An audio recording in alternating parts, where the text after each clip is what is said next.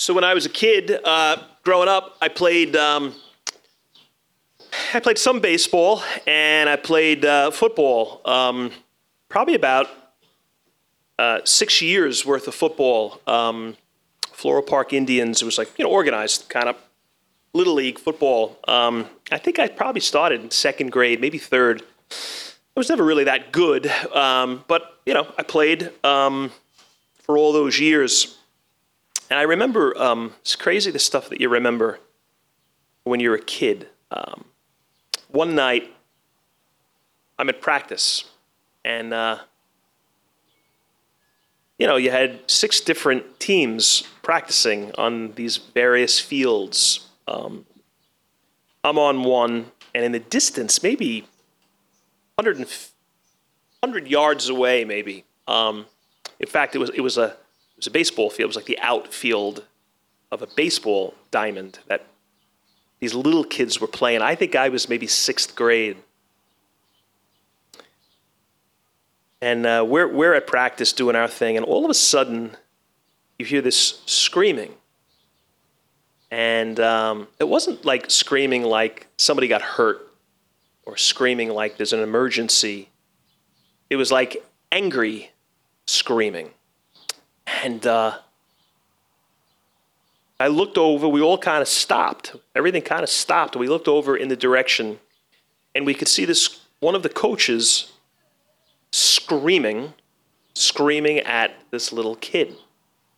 Like top, well, again, it was like one hundred, like one hundred yards away. We could hear him. We could hear what he was saying.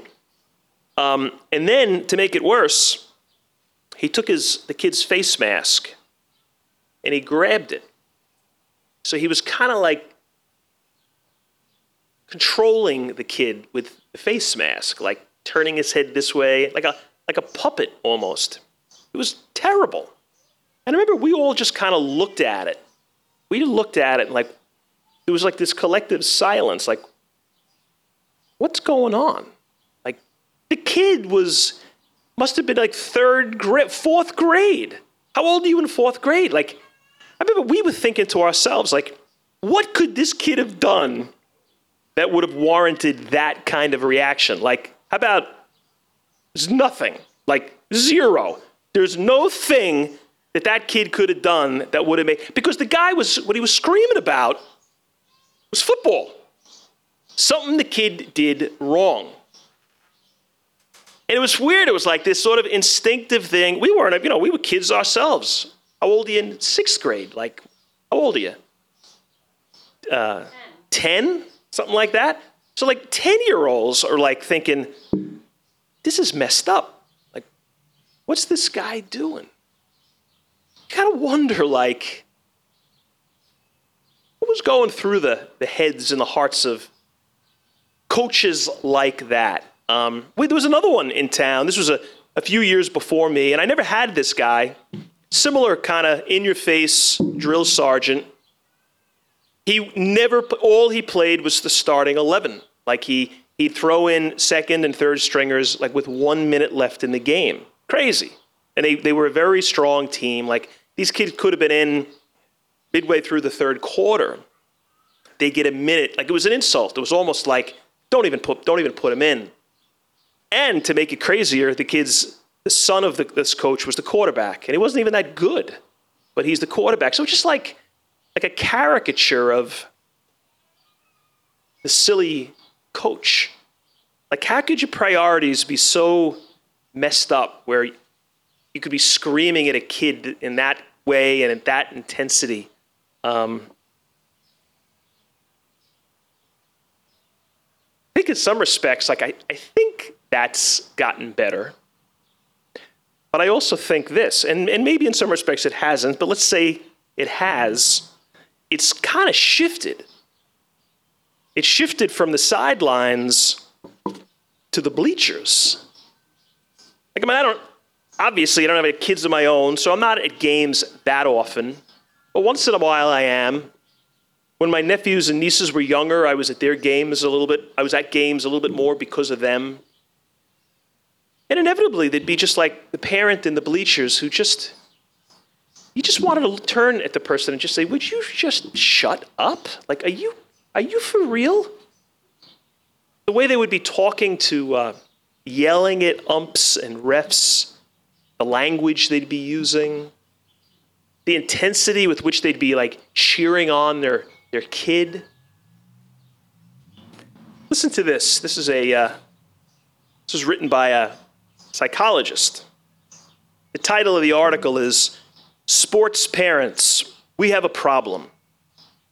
Like I said, sports parents, we have a problem. Want it? Want to know the problem?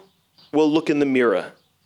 I don't mean to insult you by indicting you as being the problem as an individual parent. I don't know you or how you are with your kids and their sports lives. But I am talking about the many sports parents who have been both seduced by and abet the toxic youth sports culture in which your kids are now immersed. You know, the one, the one in which results are all that matter for parents and children alike, even at a young age. And let me be clear, many children are suffering for it, athletically, and way more importantly, emotionally. So I'm writing this article based on a disturbing experience that I witnessed not long ago at my daughter's regional championship. Here's what I saw. At least a dozen kids in tears after their events. Parents in the finish area talking to their children about their result immediately after they finished. A boy who was lying face down on the floor in the clubhouse in tears while his father had his earbuds in and was looking at his phone. A father, a father trying to console his sobbing daughter after her event. When a teammate approached, patted her on the back and said, "It's okay." The father then asked how she did.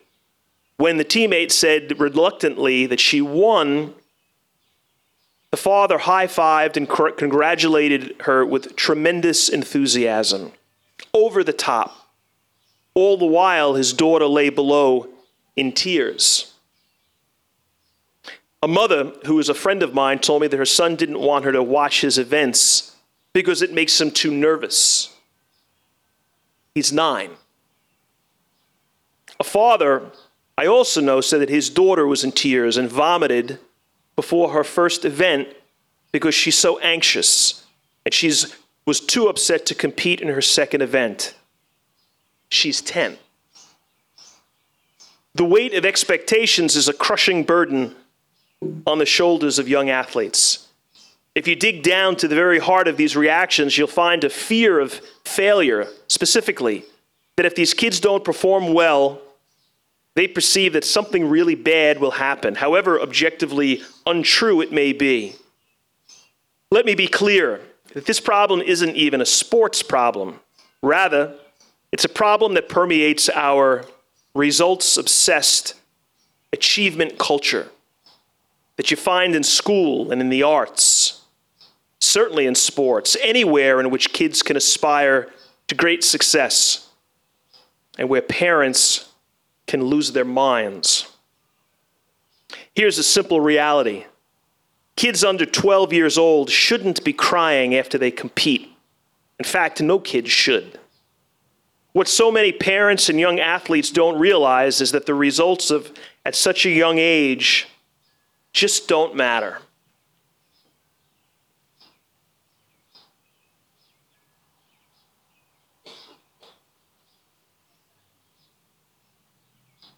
How could a, how could your priorities, how could the, the hierarchy of things that matter get so messed up?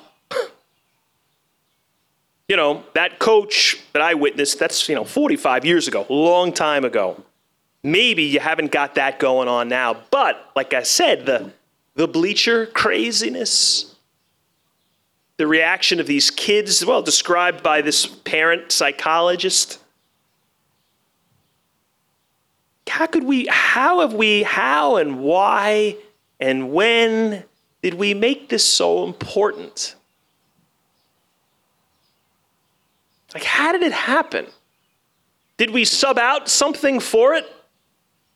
Is it a, like a substitution game? We pulled out maybe stuff that really does matter and really is important. We pulled that out and we inserted my kids' lacrosse in place of, or my daughter's dance, or white, my whatever's whatever. And I've just made it way more than it ever remotely should be.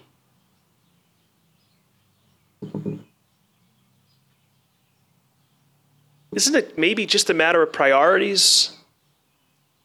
I mean, look at this gospel. I mean, I think, isn't that really what he's talking about, Jesus?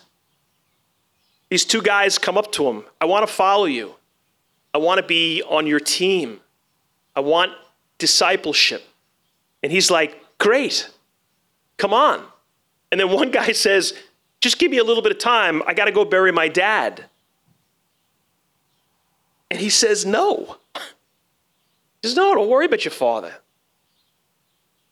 The other guy says, yeah, I want to follow you. And he says, let me go home and say goodbye to my family before I follow you. And he goes, no. No, like, you follow me, you follow me. You can't be looking in other directions. You can't be looking behind you. You got to look forward. You got to commit. Like, I've got to be number one. You know, if it was anybody else, you'd say that sounds a little like egotistical, right? I got to be the center of your universe. Like, if anybody else said that, you'd be like, who are you? How you're full of yourself. But there's one person who's allowed to say that. It's the only one.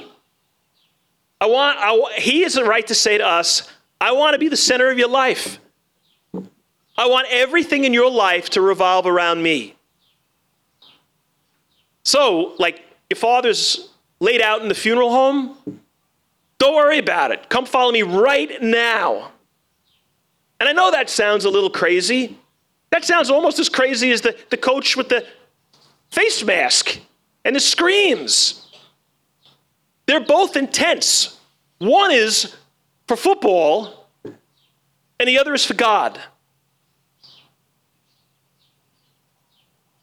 I think the logical question then becomes, so like, where is he in my list? My list of priorities. Because he's saying I got to be number one. Remember the my favorite sports movie of all time. One of my favorite movies of all time is Hoosiers. Great movie with Gene Hackman. Basketball, little basketball team in Indiana. The nineteen fifties, tiny little high school, a nothing little team. And this guy is a, a new coach, an outsider. And he ultimately turns this group of losers into winners. But it's so much, it's, it's about so much more than basketball. I mean, sports is always more about, much more than about the sport. That's why sports are so good, because they really do teach us life lessons, don't they?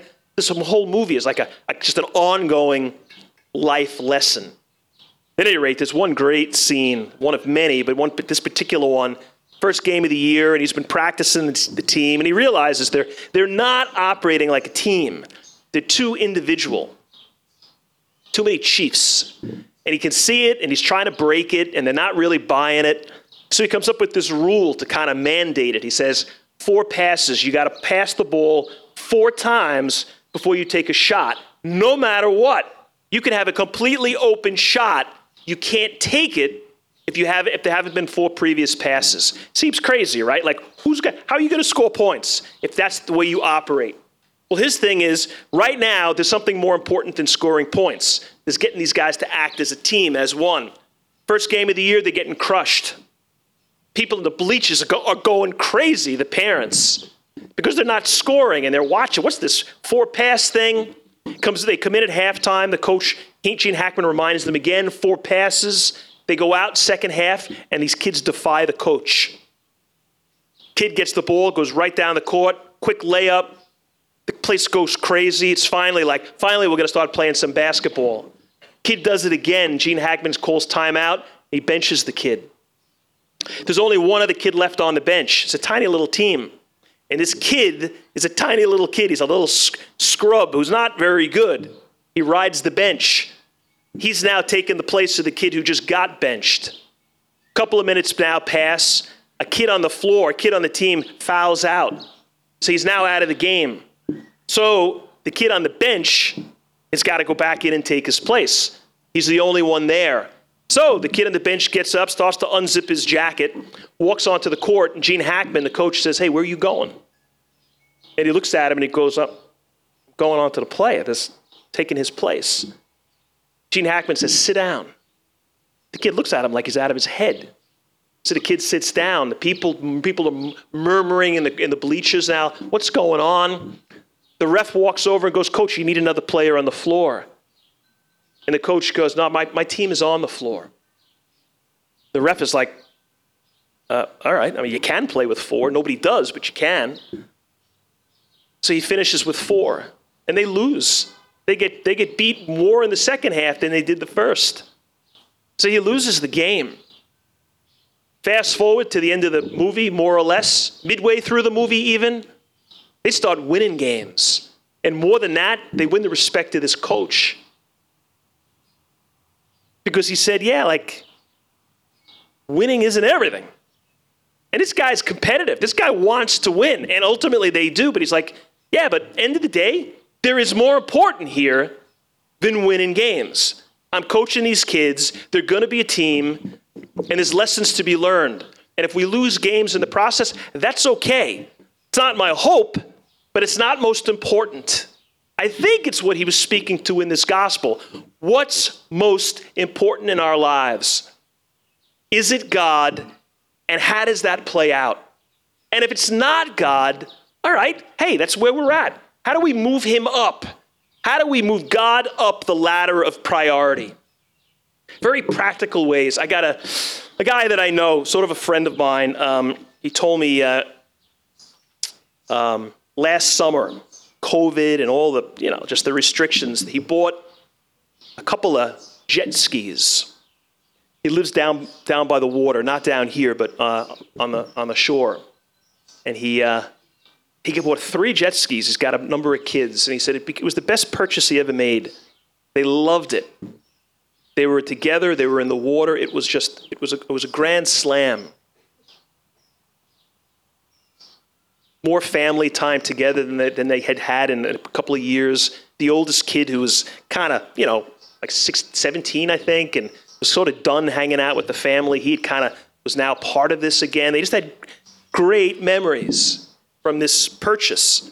And then he said to me, you know, here's the temptation. We were having such a great time. We'd go out on, well, lots of days, but always on Sundays. And he said there were days we'd go out early, and the plan was we'd always get to, we'd catch an evening mass. And he said there started to become this pull.